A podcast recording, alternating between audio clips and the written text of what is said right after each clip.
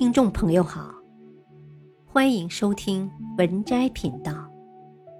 本期分享的文章是：习惯养成真的很简单，只要你明白习惯的形成机制。一、捏耳朵。现在捏下你的耳朵，没错，就是做下捏耳朵的动作。之所以让你捏下自己的耳朵，是因为希望通过这个动作让你明白一个道理：首先，捏耳朵不会带来任何回报；其次，你还是这样做了，只是因为这件事你能轻易做到。你能捏到自己的耳朵，是因为你对这件事的抵触情绪比你的意志力弱。很多人认为自己难以改变，因为他们经历了太多的失败。比如，有人下决心要拥有好的身材，于是做好计划，每天锻炼两小时。但过了一段兴奋期后，就不了了之了。反复几次折腾，每次都是这样，他就会认定好身材与自己绝缘了。我们总是急于责怪自己没什么进步，却无法及时意识到是策略出了问题。之后，我们又会重蹈覆辙，还幻想着能看到一些成效。可是问题在于，如果一种策略已经失败好几次，那就该试试别的了。如果它不适合你，就算适合别人。那也没有价值。二，习惯是什么？习惯就是不断重复的行为，而且大部分每天都在重复。长远看，这种不断的重复叠加起来，要么收益颇丰，要么贻害无穷。习惯了每天锻炼二十分钟，你就能收获一个好身体。习惯每天吃健康的食物，你就可能精力更充沛。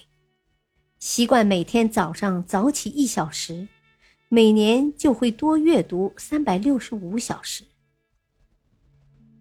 习惯其实就是一种做起来容易，不做反而更难的一种行为。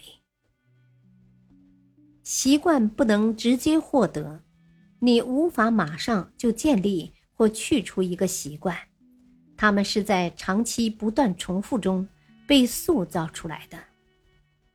三、习惯的工作机制。神经通路是大脑里的沟通渠道，这些通路就是习惯在身体里的样子。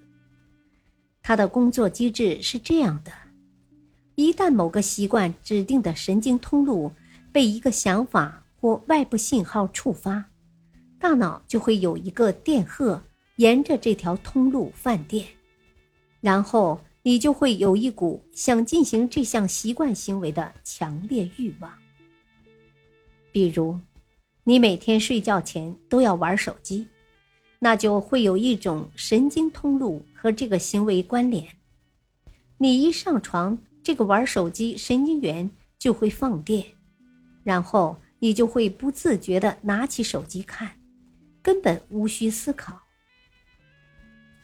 这就是习惯的特征。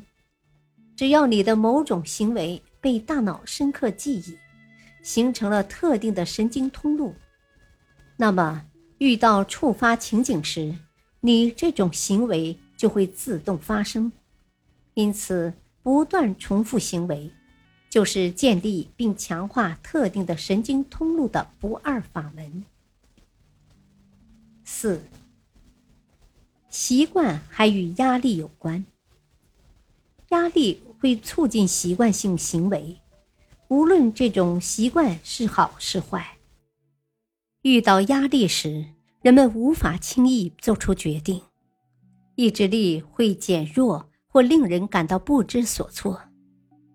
你没有精力做出决定时，往往会重复平时的做法。比如，在工作中，你知道做事有计划，跟踪总结是个好习惯，自己也尝试在这样做。然而，一旦各方压力接踵而至，你就要被各种事物推着走，从而又回到原来像无头苍蝇一样的工作节奏。一天下来忙个不停，却不知道自己到底做了什么。五，坚持最重要。建立习惯就好像骑自行车上陡坡，爬坡到顶，下坡。刚开始，你必须用双腿最大力量蹬自行车，之后。会渐渐变得轻松，但是你必须一致登到山顶，否则就会倒退回原地，让之前所有的进步付诸东流。如果你想培养一个新习惯，比如读书，那么你就要每天坚持读一页书，久而久之，读书就会成为你的习惯。一天不读书，你就会浑身难受。将自己想要养成的习惯缩减成最小且力所能及的行为，然后强迫自己每天坚持做，你可以得到任何你想要的习惯。本篇文章选自微信公众号“渣渣王”。